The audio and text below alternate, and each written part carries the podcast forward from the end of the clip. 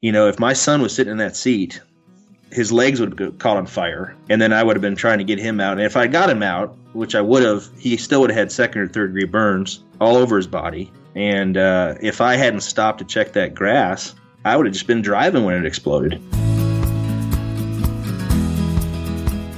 This is the Adventure Sports Podcast, where we talk to athletes, adventurers, and business owners from around the world of adventure sports.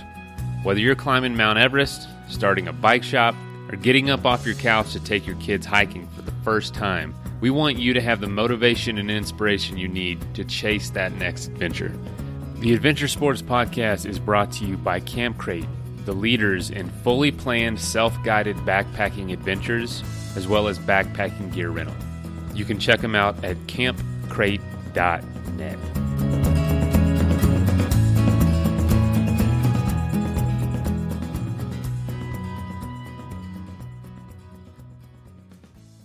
First of all, I hope you had a great weekend, and I hope uh, you had a good Father's Day, whether you were thanking your father or if you are one. I know for a lot of us, uh, it's parents that introduce us to the outdoors and to adventure sports. So if you celebrated with them yesterday, um, reach out to them again today and thank them if they've introduced you to something that you now love. Uh, today we're talking to Iyad Yahweh. Iyad, I hope I pronounced that right. My apologies if I didn't. Um, about bow hunting, which is uh, it, absolutely an adventure sport. If you've ever hunted or fished, you know it can be very. You got to be an athlete to carry that equipment, to hike these trails, and to to have the skills and the ability to harvest these animals. And that's how I was introduced to the outdoors. So, Dad, thank you for showing me how to fish and how to hunt and setting that foundation for me. You know, I know there's a lot of conflicting views on hunting and fishing. I know we don't feature it a lot on this show, but if you've ever hunted, you understand uh, hunting an animal out in the out in the wild is an incredibly life changing experience. Uh, it, it, makes you appreciate nature so much more and can help you appreciate uh, meat, help you appreciate provision and the balance of life. Uh, unlike people who who may have never experienced something like that. So if you've never experienced it, I wouldn't necessarily say go do it. There's a lot that goes into it. You need to be serious if you want to try it because, you know, it's a lot more than just throwing on a backpack and going for a walk out in the woods. Uh, there's permitting and equipment and all that. And Iyad is a great uh, source of uh, information if you want to get into it after the interview. Reach out. I'm sure he'd love to help you figure out how to get into it, especially bow hunting. Uh, that is a incredible skill that takes a lot of practice and a lot of time and is incredibly war- rewarding way to experience the outdoors. But like I said, that's how I was introduced to the outdoors through hunting and fishing. And even though I don't do that as much today, it has helped me appreciate the circle of life and appreciate these places. So I hope you enjoy this episode. I also want to thank everyone for submitting their applications to the Adventure Grant. Uh, we announced the winner on Saturday. Congratulations to Richard Homan. He won uh, the $1,000 grant to go towards his adventure coming up. And if you want to hear what he's doing, listen to Saturday's episode. We will be interviewing him after his adventure, but that might not be for a few months. But Saturday's episode was like five or six minutes long, so definitely worth worth a listen. And also, thank you to Athletic Brewing for funding it. Uh, we couldn't have done it without you guys, so, so, thank you so much. And if you'd like to save 15% on an Athletic Brewing uh, non alcoholic craft beer, go to their website. It's in the show notes. And uh, yeah, thank them. They're helping this show. I would love if you guys go and bought some non alcoholic beer from them because they're making great stuff and they're really supportive of the adventure athletic community. Also, thank you to CS Instant Coffee. They make 100% Arabica instant coffee in little single serve packets. So you can take it with you on a hunt, take it with you on a hike, take it with you out on a boat, anywhere you want to go. All right, I have rambled enough. Let's get into this episode.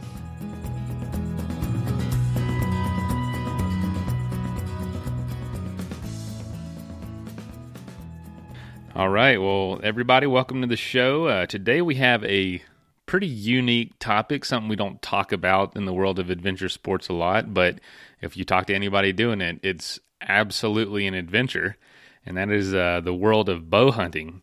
And we have Iyad Yayawi talking about that coming from Iowa. How you doing? I'm good, sir. How are you? Yeah, doing great. Thanks for thanks for joining us. No, I appreciate you having me. Thank you very much. You're a bow hunter. Now, are you strictly a bow hunter? You know, I am. I am uh, oh, nearly 30 years now. And, you know, when I started like everybody else, you know, with fishing and when I just started hunting, I did a little bit of everything from, you know, small game to, you know, upland game like pheasants and ducks and waterfowl. But as time went on and, and my passions changed, I, I became, you know, a bow hunter as much for what interested me than than anything. But uh, at this point, yeah, for the last decade or so, that's really all I pursue is archery and bow hunting. And now, why is that? Is there something about the bow that you don't get from other forms of hunting? You know, that's a great question, um, and I get that asked asked that a lot.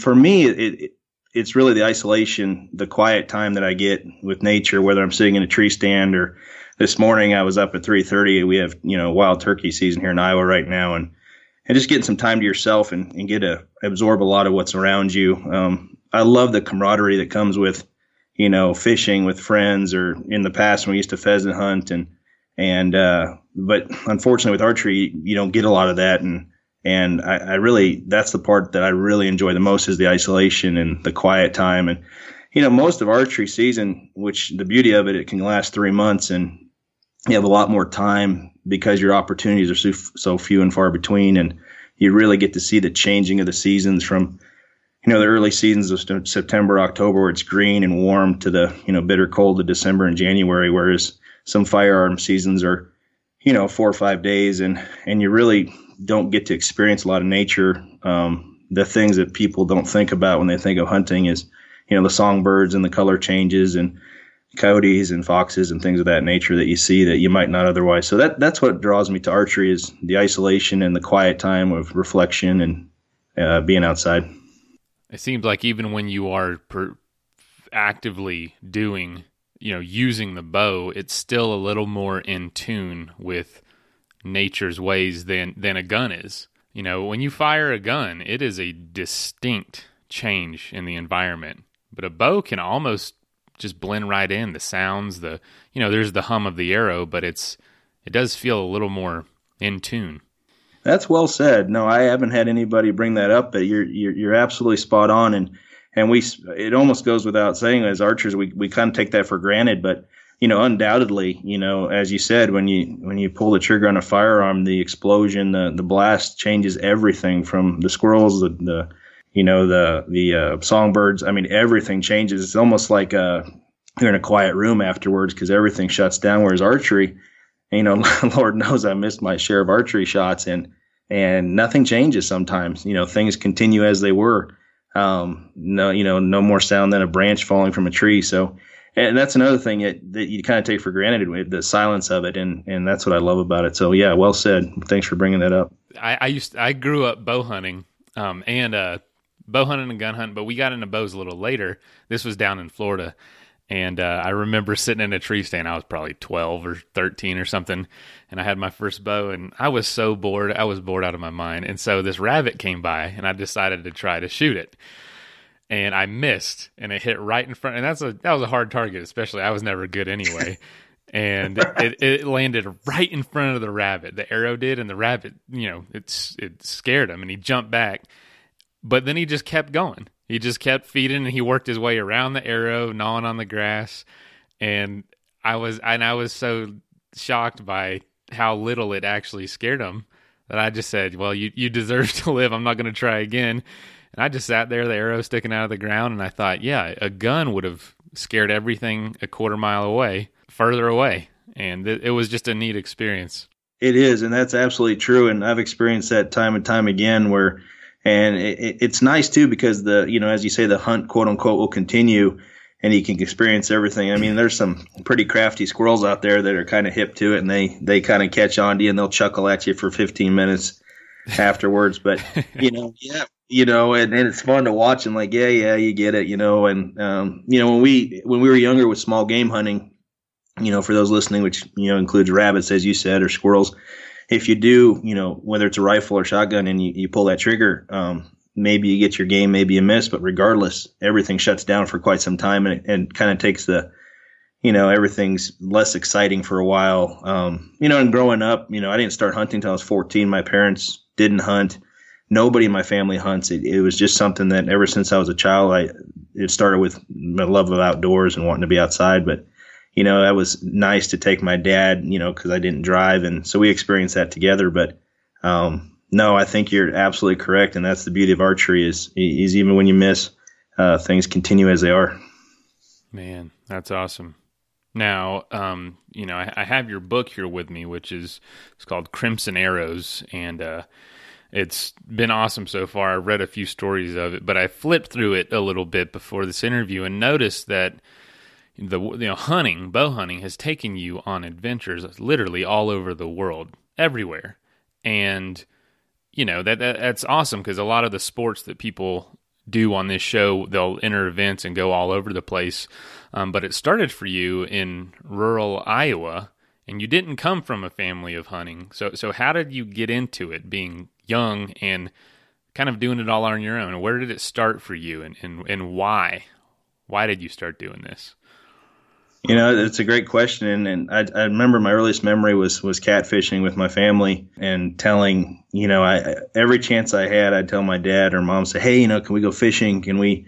And my brothers, if they ever listen to this, will say, oh boy, you know, he's right, because every every chance I had, I was tugging at my dad's sleeve to take me fishing or or out in the woods, and I can't even explain it. It didn't even start as hunting; it really started as if you go back to my grade school days, I'd always do presentations of, you know, the outdoors, whether it was leaves or insects or I just always had to be out there and there was always something different to find. And, and fishing was my first love. And, and then as time went on, when I was about 13 or 14, I, I just remember vividly asking my dad, I said, Hey, do you mind if I take the hunter education course? And, and they were, they were against guns when I was growing up and we didn't have guns. And, and they were really, you know, as i I'm a parent of two boys, and I can understand that. And and they're like, oh, we don't want you around those things, and we don't know anything about them. And I said, well, just just let me try, just let me go get training, you know, let me get certified, and I'll find a mentor. And and thank God I had such wonderful parents. You know, they they said, you know, absolutely, we'll take you, but you know, we just want you to make sure you're safe. And and there I, I met a gentleman by the name of Roger, and, and he kind of took me under my wing and his wing and and showed me uh,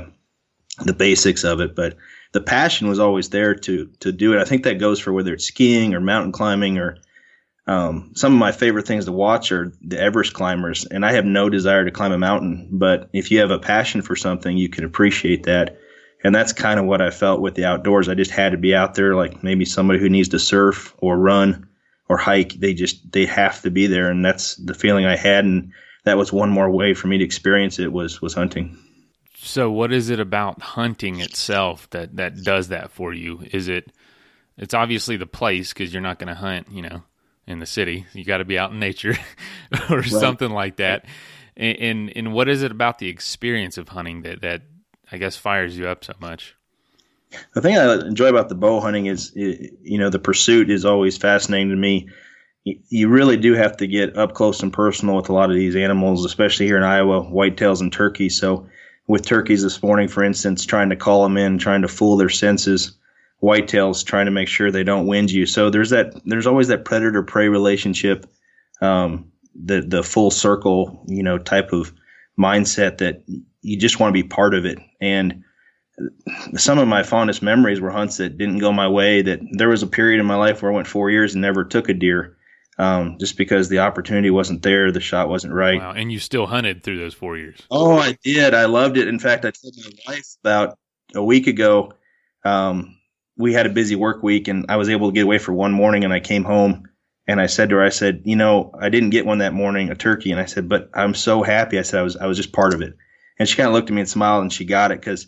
And I, sometimes I forget that. Uh, sometimes you get caught up and you know, you want to fill your tag or, you know, put meat in the freezer, but I remember coming home just being so happy that I was out there and had the chance to experience it. So being part of it, uh, a hunter told me that once, and I, I didn't understand what he meant because I was younger, but I'm starting to understand now that, you know, whether you, and that's not true for everybody, but for me, just being part of the season, um, being out there with the, you know, in that environment is what really intrigues me. So that's what draws me to it, the the challenge of it as well as being out there.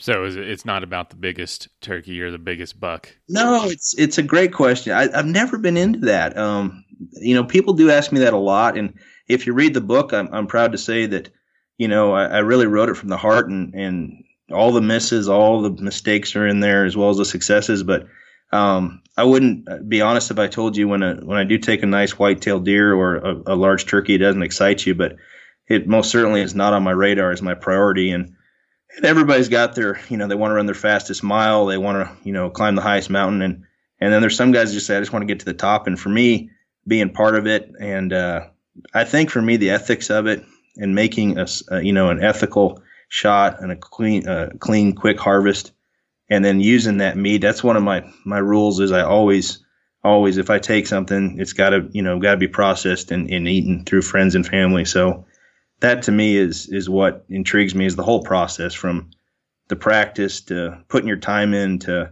you know field dressing to the table. So no, the the the biggest deer and the biggest turkeys have never been my goal, and and that's that's the honest truth. Ever since I started, uh, although they excite you when you see them, um, it certainly isn't my uh, motivation. Wow, man. So, so, so it's the entire process. It probably feels. I've I've shot a few deer and some turkeys and hogs down in Florida. There's plenty of hogs, but uh, yes, yes, it is. I would say my earliest memories in the outdoors were hunting, and uh, man, the the thrill of it is the the amount of adrenaline is like nothing else I've ever experienced. And it, it's I've changed. True. I don't hunt much anymore. More more more because of the the cost and the time it takes. I just don't have the time now. but I have plenty right. of friends that do, and it that thrill is it's unreal. And to to say, you know, I I, I hunted this. I didn't buy it at the grocery store. Right. I hunted this animal and I took I drug it out of there. Hundreds of pounds of, of an animal. it's an incredible experience, and it's really hard to replicate in anything else in life. It, it, it, truly is, and and I think you you also made a great point about the rush of adrenaline and and the feeling you get. Uh, and I think people misconstrue that sometimes. They they think it's um, at least some friends of mine, and many of my friends don't hunt, and my family doesn't hunt, and so I've really had a, a crash course in trying to explain my passions for you know 42 years trying to tell patients and patients and people and, and, you're like why do you do it you know and and I think maybe I, I'm starting to realize a lot of people think it's the kill and it's it's not so much the kill as much as the anticipation of that animal coming in and you've called to them and you're wondering if they're going to wind you and are they going to hear you and and getting the full draw and placing a good arrow and so it kind of goes back to that predator prey uh, that that's been going on since the dawn of time, and and we're part and being part of that. And it's certainly not for everybody, but you know, I love to eat meat, and uh, I always have, and my family enjoys it, and so um, um, it's just a way for me to experience everything full circle. But yeah, the adrenaline rush that would be a lie to say there's none of that because it's it's absolutely one of the better parts of the experience. Yeah, I've just it's been a long time since I felt that. it's uh, I agree. I get away from it, and it's uh, and even this spring, I had a couple turkeys that came in to calls and, and never did get a shot. And uh, I mean, it's I was laughing because of the uh, the heart rate that I had after they walked away, and I, I still laugh at it. It's it's amazing to me that as a grown man with a a family that after all this time it still does that to me. And, and even last year, after I filled my tags in the turkey woods, uh, um, I went back out there with just some calls and sat by a tree and, and called four of them in that morning and watched them at 10 yards and had the same adrenaline rush and had no weapon in my hand. So, yeah, there's certainly something to it, and and uh, I certainly am blessed to to feel it every time I go. Now we, we talked to a guy. If he was paragliding, literally from mountaintop to mountaintop, all the length of the Rocky Mountains in Canada. Yeah, and he got you know, and he'd land on these mountains, and he'd be stuck up there because of weather or because there were cliffs on all sides of the mountain and he'd have to make sure there was enough snow that he could melt, drink it, and all that. Well, he was stuck for seven days on three different occasions on top of a mountain. And he said, I ran out of food a number of times. And this guy's a vegan. And uh-huh. I was like, Well, what, what did you do? He goes, Well, the only thing that was up there were marmots. And he goes, So I had to catch them with my bare hands and kill them and wow. skin them and eat them and build a little fire, find little sh- sh- shavings of wood and tundra, you know, plants and burn it to cook this meat. And I was like, well, you know, after being vegan for 20 years, how did your body react to it? And he said, I've never felt more alive in all my life.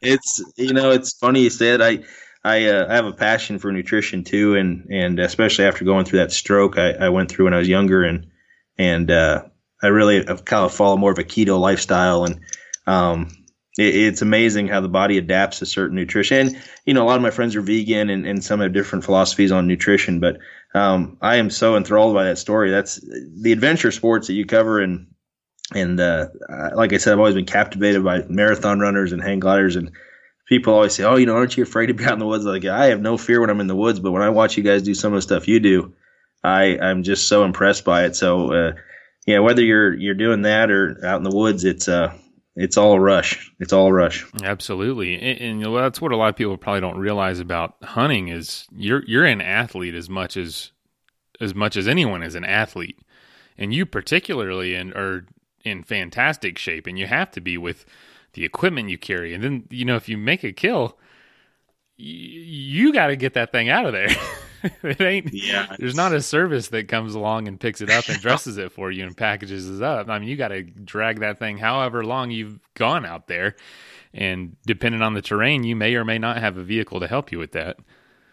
That's right. You know, in the in the book we where there was the elk hunt or the moose hunt in the book, uh, you know, when you have a you know 50 pounds of meat on your back or 75 pounds of meat and you're and you're walking through a, a tundra that you know just wants to pull you into it every time you you take a step uh, you really you really almost see through time sometimes. You're like you're so tired but you're also so excited and you're absolutely right. I mean getting the animal out and making sure you take care of it properly so that it is salvageable is uh, as, as much uh, you know part of the hunt as as the first day. So um, you're right. You have to be in good shape, and, and I think about that a lot. I'd like to do more mountain hunts as I get older, and so that's one of my motivating factors when I go to the gym in the morning is you know keeping the joints and, and everything in tune. Athletic Brewing is pioneering non alcoholic craft beer. Yeah, I said non alcoholic craft beer. And there's a number of reasons you might want to do that. Whether you're training for an event, which a lot of our listeners are, or you know if you if you're babysitting and don't want to be drunk in case something happens. I mean stuff happens but you still want to sit down and enjoy the game and have a beer. This is an incredible option for a full flavored full bodied beer. Each can is only 50 to 70 calories with ipa golden ales stouts and tons of seasonal offerings. Athletic brewing is a great option if you want that craft brewery taste uh, but not deal with the effects of alcohol itself. Uh, if you'd like to save 15% on your first order, go to athleticbrewing.com and use the code ADVENTURE at checkout.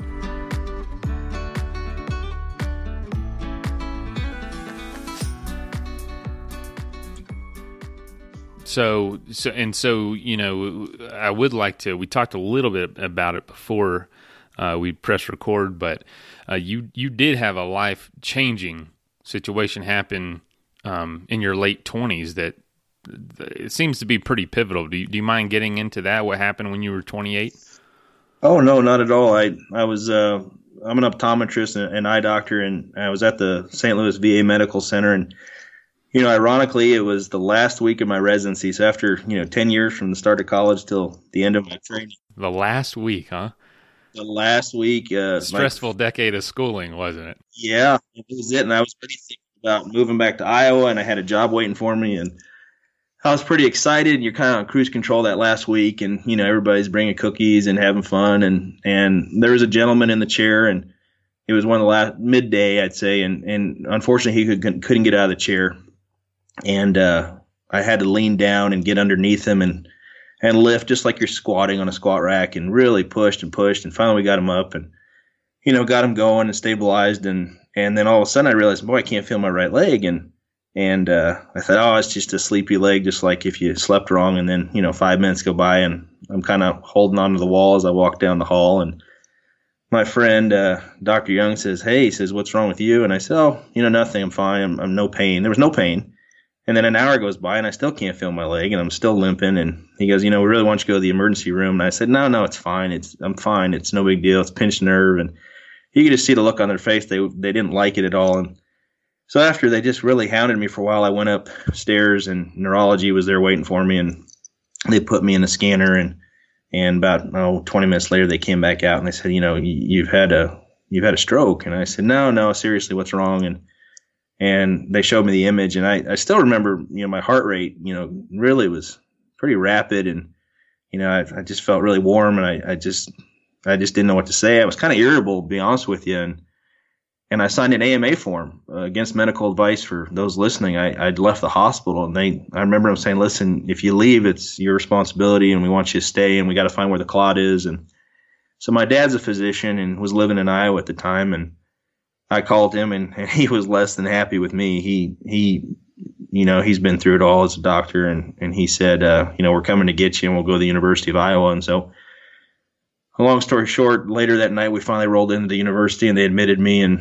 uh, the head of neurology walked in and showed me the scan and and then it finally hit me, you know, and then I, I got a little emotional and, and, uh, it was hard on me cause I, I still couldn't feel my leg. I, I couldn't walk very well. And, you know, you spend all that time and, you know, I was take trying to take care of myself. I, I didn't drink. I didn't do drugs and, and really just tried to live on the up and up. And, and here I was. And I just, I didn't remember feeling anything like anger at the time of not fair. I just couldn't believe it. And, uh, and there was no there was no guarantee. She said, I remember her saying vividly. She said, "There's a young girl two doors down from you that'll never talk again." And her stroke hit that part of her brain, and you might he says you might limp the rest of your life, but you'll talk.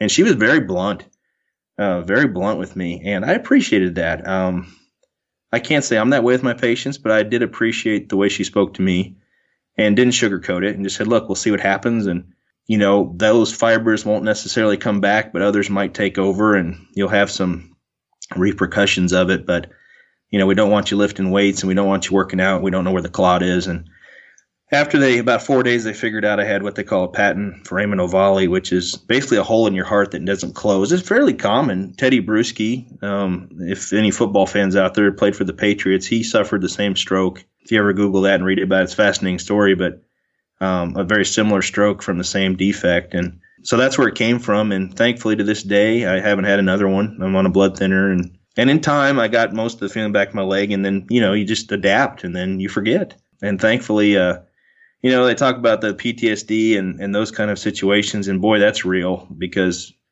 you know, after I finally got back on my feet and tried to work out again, I just I couldn't do it. It was scary. It was really scary, and I couldn't believe it. I was like, oh my gosh, this this is real. And then, you know, two three months later, I was able to finally, you know, just start doing things again, and now I feel like I'm I'm better for it. I, I'm able to relate better to patients, and boy, we see a lot of stroke patients, and and it's so, I think it's helpful for them for me to say, listen, I've been there, I know it. And they kind of look at you like, you know, you do get it. And then you go through what you, your side effects of it, which I have some, and they go through theirs. And then it's more of a bonding. So it changed my life completely. I, I, uh, I, I think that's what spawned a lot of those trips. I think I wanted, oh, wait till I'm older. And then I realized I might not get to be older. And I just decided to go. And that's, I think everybody should live their life like that. Just go because if you don't, you just you don't want to look back and know you didn't squeeze the sponge dry and have regrets. So that's and once I had my children, I told myself I'd stay home then, and and it's worked out well. I've I've was able to do all the things I wanted to do, and then um, stay home with my kiddos now, and and maybe one day I'll start traveling again. But that's the story. It's uh, definitely life changing, but thank God it worked out. Wow, you went over a few things in that that I think have led pretty much directly to this book, uh, you know, those stories. And those stories have come from trips you've taken. Um, so you talk about, you know, not waiting till you're old to start living your life.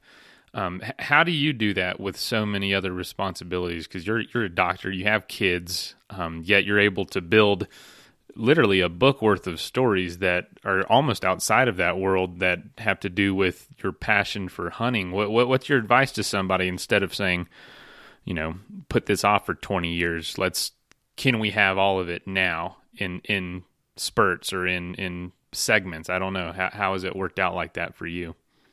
Um, yeah, I always tell my kids, and my my kids aren't necessarily old enough to, but my seven year old, he he's starting to listen a little more, and I, you know, I would tell him as he gets a little older, you know, dream responsibly, and and so what that means is, you know, don't ignore all your responsibilities, and your family comes first, and you know, Lord knows there's been a lot of relationships that have been lost from from guys or girls that have you know decided to chase their dreams with no thoughts of consequences and and so what I made sure was always make sure that my family was taken care of and and would plan accordingly and and uh, you know make sure that six months, seven months. I told somebody the other day, I said, if you really want to go to you know, Alaska and hunt moose, you know, burn your ships, you know, like old Cortez, and just say, you know, book that hunt and then start working towards it. Meaning, you know, make time off from work and just make it a priority. And I always tell people when they call and they say, Hey, I know you're busy and you don't have time tomorrow. I say, I'll make time. So if you're really passionate about it, and, and I think people look at the end game of everything, meaning, you know, you want to be in a certain shape, you want to make so much money, you want to, you know, climb this mountain or run that marathon, and they fail to look at the in between. And you really have to ask yourself, are you comfortable with the sacrifices you'll need to make to get to the end of the game? And that's how I did it. So there were some hunts that weren't worth those sacrifices, whether it be financial or time away from my family.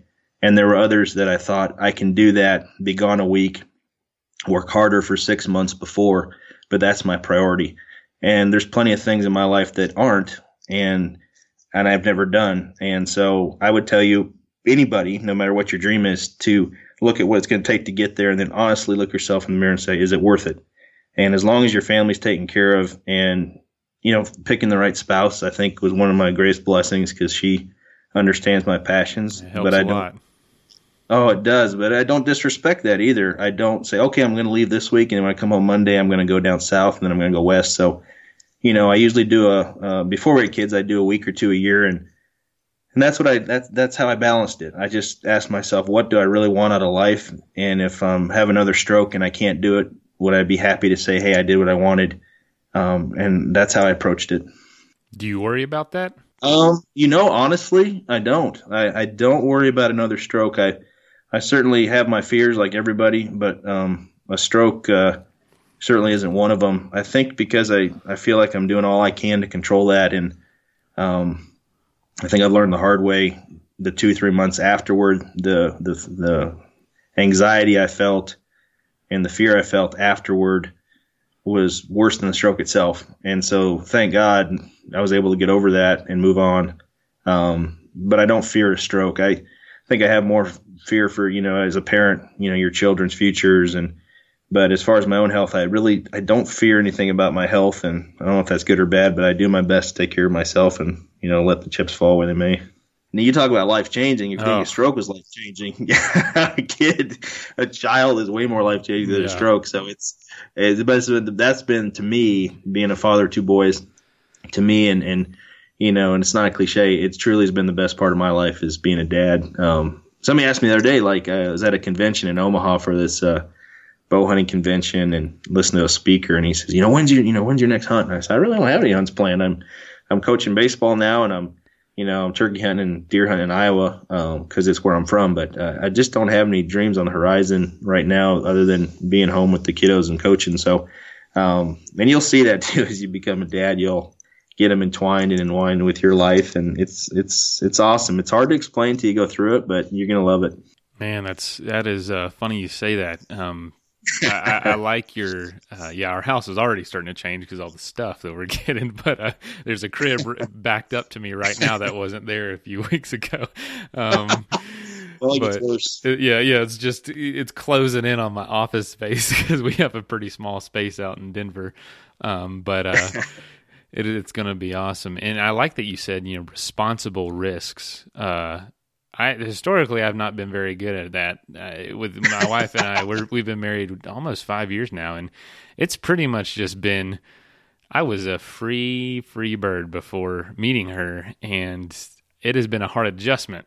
Let's just put it that way. To where I have not had responsible responsible risks, and I, I've taken, and I'm a, definitely a risk taker, which is a blessing and a curse, as as you know. Um, but man, I can feel myself changing now, like saying, "Wow, I can't, I don't, not that I can't do that anymore," because obviously there are parents out there that don't give a crap and keep doing it, but yeah, I don't want right. to. That's right. And that's right. That's it's crazy. Well I'm like, I never would I never would have imagined that. No, I don't want to do these things anymore. Yeah, it's it's so true, and it's well said. And you've got, you know, you're thinking about it the right way, and and certainly I've made mistakes. If you you know, there's a chapter in that book where there's a Polaris that's uh, there's a picture in there where the thing exploded. Yeah, I and, uh, wanted to ask you about that. That is, I was flipping through, and there's like animals, animals, animals.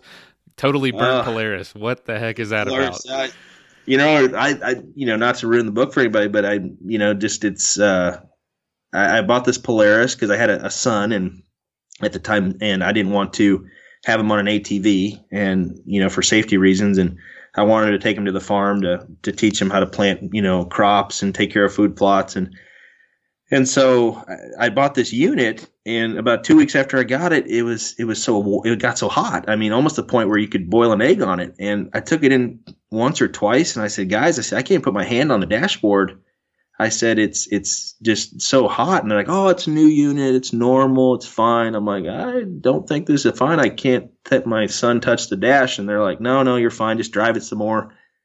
So I took it out to the farm a couple days later, and and my son had wanted to go that morning, and for whatever reason, I told him no. I'll never forget that. In my circle drive at my house, I I remember his tears, and he's like, "Come on, let me go." And he was five or six at the time, and I said, no, no, you can't go. I, I got to get this done. And he's uh, just felt so guilty when I drove away and had headphones on and I'm had this little pull behind mower and I'm just driving along and, and I look back behind me about an hour into my work and the blade had quit cutting and all the grass was just pushed down and I was so irritable. I was like, oh, I've got to do this all over. And I went down to undo my seatbelt and I look over and I saw a flash of orange. I'm like, you know, what is, at first I thought it was a hunter safety code or something weird. What is that? And and underneath the carriage, then it caught, I could see it and it kind of hit me. It was the whole underside of the Polaris was on fire.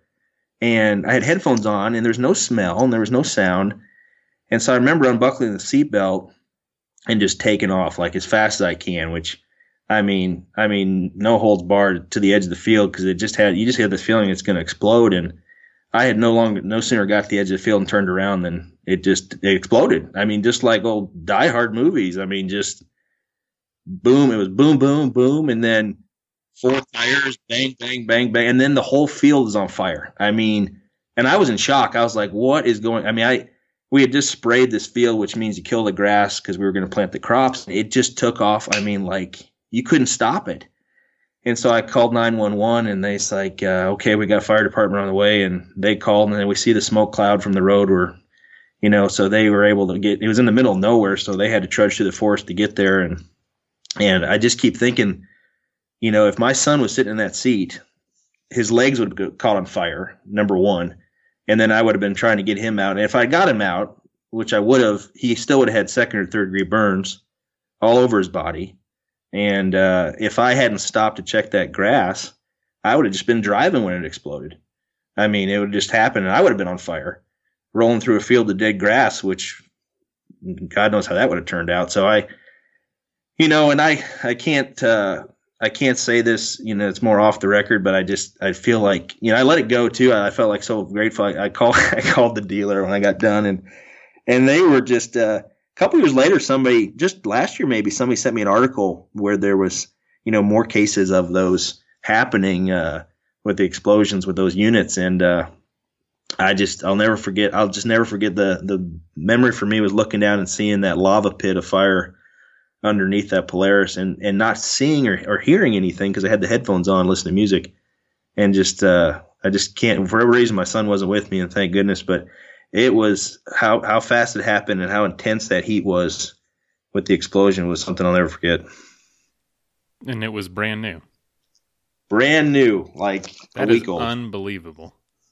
I, I'm looking old, at yeah. the picture right now. That that thing is that's unbelievable. Yeah, it burned that hot. I mean, the insurance guys called and they're like, they sent the pictures, and then, I don't think anybody would believe me until I see the pictures. And then they look at the pictures and like, oh my gosh. They're like, well, where's no point in us going out there because my keys for my truck were in it, and that got burned up. And so my buddy had to drive down two hours to bring me a spare key, and but it's still out there, by the way. We we left it we left it on the farm as a memento. We call it the Polaris Field. So every time we hunt now, like, where are you going? I'm like, I'm going to the Polaris Field, and there's the mower and this Polaris, and it looks like it's been there 50 years. But you know, every time I drive by it, I'm like, unbelievable. So it's still sitting there in a, you know, uh, it just looks like a, a farm relic now. But yeah, Yeah. that picture. Uh, until you see the picture um, in the book, it's like people like, oh yeah, your your unit exploded. Well, then they see the picture and like, oh my gosh, like, how did you survive that? So anyway, like just it's out of a war zone. Oh, it does, and so just just fortunate that I was, you know, why things happen. You know, I think the book's full of those kind of stories. You know, the whether you call it fate or or luck or what have you. Uh, my life's certainly been full of, uh, you know, stories like that. So I'm grateful. So so that's what you get to look forward to with the book. Yeah, I think you know, Stuff I like that. the I really have enjoyed. I I think I really in people that don't hunt that read it. And then when I first sent it to the publisher, I was pretty nervous. I'm like, oh my gosh, you know, like if a publisher gets this who doesn't like hunting or is against hunting and has the wrong idea of it. That was my goal. That if people read it, even if they didn't hunt or were against hunting, which I respect, I look at both sides of it, and maybe they have a better understanding of, of bow hunting and and what we do and, and why we enjoy it, and realize it's not just going out there and pulling triggers and letting arrows fly. It's truly, you know, what I wrote and how I wrote it with different birds that I saw and the intricacies of those things is, is so true because that's what I enjoy and miss when I don't get to go.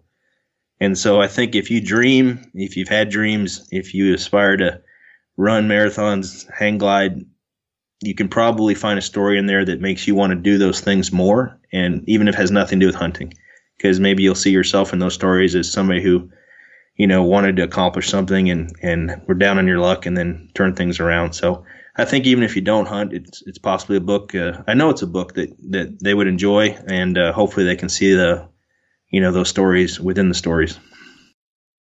This episode is also sponsored by CS Instant Coffee, 100% Arabica coffee with compostable packaging. You can find them at csinstant.coffee and use adventure at checkout for 20% off. Yeah, absolutely. And I, I will have to say, you know, it's it's where my foundation of adventure and the outdoor love of the outdoors started. And you know, you, it's not it's not animal murder. That's not what it is. That's not what you No. do. You're not going out there to kill, kill, kill, kill, kill. It's highly calculated, and, and I'm I'm blessed to have a lot of friends that hunt that are some of the most conservation minded people I've ever met because it's the it's an incredibly spiritual experience for them. They're you know it's it's not kill this animal and conquer it. It's thank you for the thanking God or the universe or whatever they're thanking for this experience of being able to harvest this themselves and provide for their family through this means and man you know I, I, i'd be a lot more conscious of the meat i ate if everything i, ha- I had to kill it myself you know what i mean? I'd probably eat a lot less meat to be honest because ain't nothing hard about going to the safeway and getting a pack of chicken. But if i had to go out there and kill the turkey every time i'd be like man forget that i'm growing some beans. No, it's it's so true, and and you know, uh, like everything in life, there's there's you know bad representation of things, and I'm the same way as you. Have some of the best people in my life are hunters, and uh, have the best ethics ethics. You know, best family people. They they, they work hard, responsible, and uh, I'm proud to know them. And so it goes both ways. Uh, you know, uh, I think sometimes in the media you see things that doesn't portray, you know, hunting as it is, and that goes for everything in life. But uh, it's nice to hear that um, from you with your friends, and I, I echo that too. That my friends, uh, some of the best people I know, are certainly outdoorsmen and hunters and uh, conservation minded. Man, so for people who kind of like you, maybe didn't come from a family that that was did hunting, um, heck, even fishing. Uh, h- h- what would you suggest if someone was interested in getting started, whether they're young or if they already have their own family? Because hunting, man, it, it's it's even. I work with a lot of people trying to get them to go backpacking for the first time, and that's a task in itself. To me, hunting is an entirely different level beast with you know, firearms and weapons, and then the, the legalities of that. How do you get into it if you've never done it? You know, it's a great question and uh, one I get asked often. And I think without a doubt, and we're lucky to have this, we have some great associations in every state, whether it's Colorado or Iowa. And I think finding a mentor is the key to life in so many things. Find someone you trust, you know, get to that, you know, or state organization, call the state organization, find your local chapter and walk in there. And there's people that, you know, that really want to help you. I mean, I love working with kids on this stuff and there, that goes for every, I know that's true everywhere and don't try to necessarily do it yourself because it's it can be dangerous. Just like if you went hang gliding by yourself or you went backpacking, you can, you know, I've been lost hiking a few times. I mean, one time in a Horsetooth, I used to live out in, in um, just north of Denver in um, Fort Collins, and and uh, I went on this. I think it was called Horsetooth, and I remember going up there and right around dark, and I I kind of got turned around and I took my time, and before you know it, it's dark. I mean, you can die just as easily hiking as you can hunting. So I think being safe with firearms and archery and and just find get your safety course out of the way first. That's that's paramount because if you want to hunt now, most states, I think all states require hunter safety education. You got to have your card to know that you went through that, and then find a mentor. And if you find someone you run into a buzzsaw and they're not nice to you, nice kind, find someone else. It's not worth your time to go through that with someone not willing to help you. And there's too many people that will. And then you'd be shocked the number of people that would take you hunting, and especially out west. Um, the amount of public ground we have is is mind boggling. I mean, the West is just every time I see the vast amount of ground out there, and uh, just get your feet wet that way, and uh, that's how I'd start, and then and see where it leads you. And before you know it, you might be uh, you know hunting alligators in Florida or Iowa whitetails or moose in Alaska. So it's a great, great sport. It's a great adventure, and I urge everybody to try bow hunting at least once. And if not bow hunting, pick up a bow and and try archery. It's it's truly uh, relaxing and, and challenging. Ah, yeah, man. My my wife is a teacher, and they just they went to uh, they do a retreat every summer, and she fell in love with archery at this YMCA up in the mountains. They just had an archery range, and they let them shoot for a few hours, and she's like, "This is the coolest thing I've ever done." And so we got we we started going to the archery range right here in town, and uh, it, it just ran most random thing for her. You know what I mean? she that's loves awesome. it. That's a great story. I love that's a great story. That's that's so and you know I, I think I, I, love it. You know that's how kind of that book starts. Is you know I was just out with a gun and the guy that took me and his son started flinging arrows and I still remember seeing those feathers flying through the air and just being awestruck and and I just told my mom and dad I've got to figure this archery thing out because I, I it was quiet. It was, you know, there's it's been you know archery's been around for over ten thousand years and and uh, yeah, it's it's amazing and it, it, humbles you. And I think things in life that humble you are things you hold on to. And uh, you know, you can have a great day and then the next day you're the worst archer in the world. So um, it's certainly something I never get bored of because you never master completely.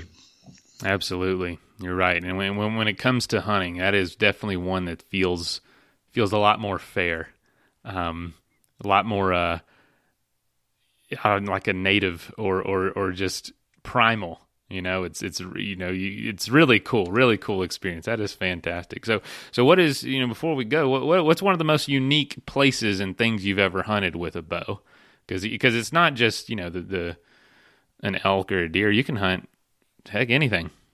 I think unique as far as different was an alligator hunt that I did in Florida um, on a nuisance tag where you know these alligators will move into different lakes and areas that you know a lot of children, a lot of pets, and oh yeah, you know that's one of the, funniest stories in the book is we were with this nuisance trapper, which basically that's his job for the state, and and he said, yeah, we'll, we'll hunt, but you know I have to tell you if uh, we get a call, we have to take it, we have to stop the hunt and go remedy the problem, and and one of the calls he took was was a woman who uh, there was an alligator that came out of a canal and was literally walking through her backyard to eat her chihuahua that was on a leash, and she was oh, too oh, old. It's a great story, and I just uh, there's pictures in there of that encounter, and I to me that was the most unique thing because I had no idea something like that could even happen. It was like a National Enquirer, you know, story, and I just couldn't believe it. And so I would say unique would probably be the gator hunt, and then as far as a dream of mine since I was young was wanting to go to Alaska and, and hunt moose, and that probably is one of my favorite stories in the book. Is just uh, you know the sacrifices it took to get there, and then experiencing some of that. So those are two adventures that are memorable for me. That's awesome. Do, do, do you know where in Florida that was? Um, it was just it was north of Orlando, but I don't know the city. And I think we we we moved around from different cities too. I cannot remember the city because I don't think we were in a city. Uh, where I took my gator was a isolated canal, and and then we were on a lake from my friend. So, but I do know it was within an hour and a half of Orlando. So, wow. I'm I'm from that yeah. area, and uh, we our town is called Frostproof, and it's in between two little lakes. And my dad lives right in town, like right in the middle of town, and you know, just a normal yard, and and, and it's a you know, half a mile between the two lakes, and gators walk across back and forth between the lakes. And you know, for a gator, that's a that's a long ways to be out of the water. And we would come outside in the yard, and there would be a four or five foot gator just in the front yard, just right there. I couldn't believe it either. I was like, you know, you think they're, you know, I thought the oh, will be on the water and we'll be in. And he's like, no, no, the ones that you know, the problem gators are the ones that kind of lose their you know, gain their courage and lose their fear, and and you know they're trying to get the Chihuahuas and you know uh, things like that. So it was kind of an eye-opening experience. The power that those animals have with their tails and their teeth uh, made me feel like uh, I was helpless. Like you know, the guy's like, you know, get out of the way and you know, when he had to lasso that gator in the back of that woman's yard and uh, just just eye opening. Um, you can see how people get their legs broken and things like that. So definitely a prehistoric creature. Oh yeah, and they're they're like armor plate. it, it is they're, they are weird. They are weird.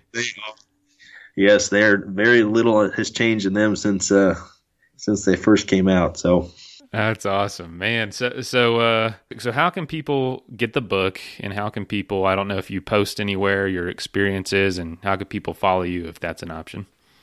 You know, I'm uh, definitely on Facebook. Um we're we're still we're, we're redoing our Facebook uh, page for Crimson Arrows. I do have a website, uh, crimsonarrows.com, and that will be updated regularly. And uh, right now, the book is on Amazon. Um, and I will say, we we just uh, maybe three four weeks ago, um, the first bow hunting uh, Audible and iTunes uh, option is now available. They we did put that on iTunes and Audible. It's re- uh, read by uh, Richard Fish. professional voice actor. He does an awesome job. I'm very thankful that he did that project, and and as far as we know, it's the first bow hunting book available on Audible or iTunes. So if you don't have time to read and you want to listen to it, um, it's a really he does a nice job, and um, that's available. You can listen to it in your car on your on your uh, headset. So Amazon, um, Barnes and Noble, and then Audible and iTunes carry the uh, Audible version of it. Awesome. Well, I, am looking forward to get into more of it because uh, you literally go all over the place, and you include a lot of pictures which I enjoy. I'm pretty visual, visually stimulated, so Thanks. it definitely helps to kind of visualize where you are and what you're doing. And man, well, congratulations on on being able to kind of have all this going on at once, raising a family, having these stories, uh, you know, having a practice, and not letting a, a stroke early on in your career really mentally hinder you from all this, you know, because it definitely could have. Yeah, I, I do appreciate the kind words. Thank you. And got a great family and, and, uh, you know, I'm grateful to have a second chance to do some things and I do appreciate it. Thank you very much. Yeah. And, and this, we, we might take this out. This might be off the record, but I'm curious about your name. Where, where, where is, oh no, that's fine. Where's the origin no, story yeah, of that? Because you know, like every other patient asks me, like, where yeah, are you from? So because I was thinking, uh, I saw your name, and I'm like, all right, Iowa boy. yeah, no, I get that a lot. So my mom's Polish, um, and my dad's Algerian. So, but he grew up in Syria, so it's an Algerian name. So uh, Northwest Africa by Morocco, and Wow. But it uh, when my dad was about twelve or thirteen, when the French kind of the revolution kind of took place, they they moved were they moved to Damascus, Syria, and unfortunately now with what's the tragedy tragedies happened over there, a lot of his family's gone. But um, he grew up and so my dad's my hero. He's he doesn't hunt at all, but he's a physician, and uh, he grew up in Syria and uh, worked his way um, into to England. He's a OBG. He actually delivered me and my brothers. He's an OBGYN. So he uh, uh, went to England, then he went to New York City, and then he ended up in Iowa and met my mom. Um, she's a nurse. So um, quite the, my dad's the real story. He's an amazing guy and and really uh, the true American dream. So um, it's an Algerian name. Um, my brothers and I were born and raised in Keokuk, Iowa, and uh, you know, it's funny when patients call and make appointments. They're like, "Hey, you know, am I gonna? Does he speak English?" Like, yeah, that's pretty much all he speaks. So it's uh, definitely been a fun life to explain my heritage, but I'm proud of it, and uh, um, that's that's the nature of the name.